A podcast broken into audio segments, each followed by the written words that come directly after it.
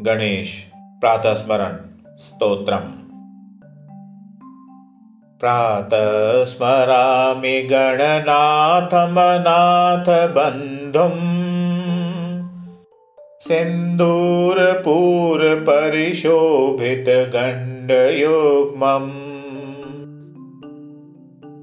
उद्दण्डवेग्नपरिखण्डनचण्डदण्डम् अखण्डलादिसुरनायकवृन्दवन्द्यम्। प्रातरनमामि चतुराननवन्द्यमानम्।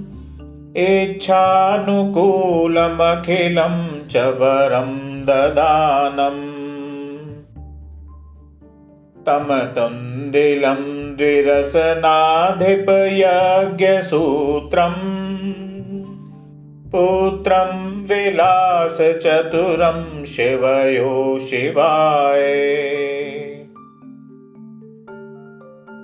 प्रातर्भजाम्यभयदं खलु भक्तम्।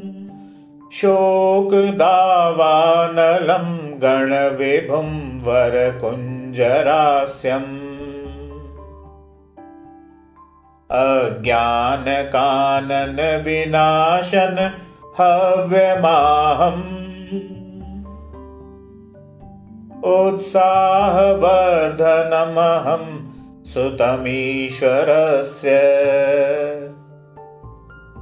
श्लोकत्रयमिदं पुण्यं सदा साम्राज्यदायकम् प्रातरुत्थाय सततं यः पठेत् पुमान्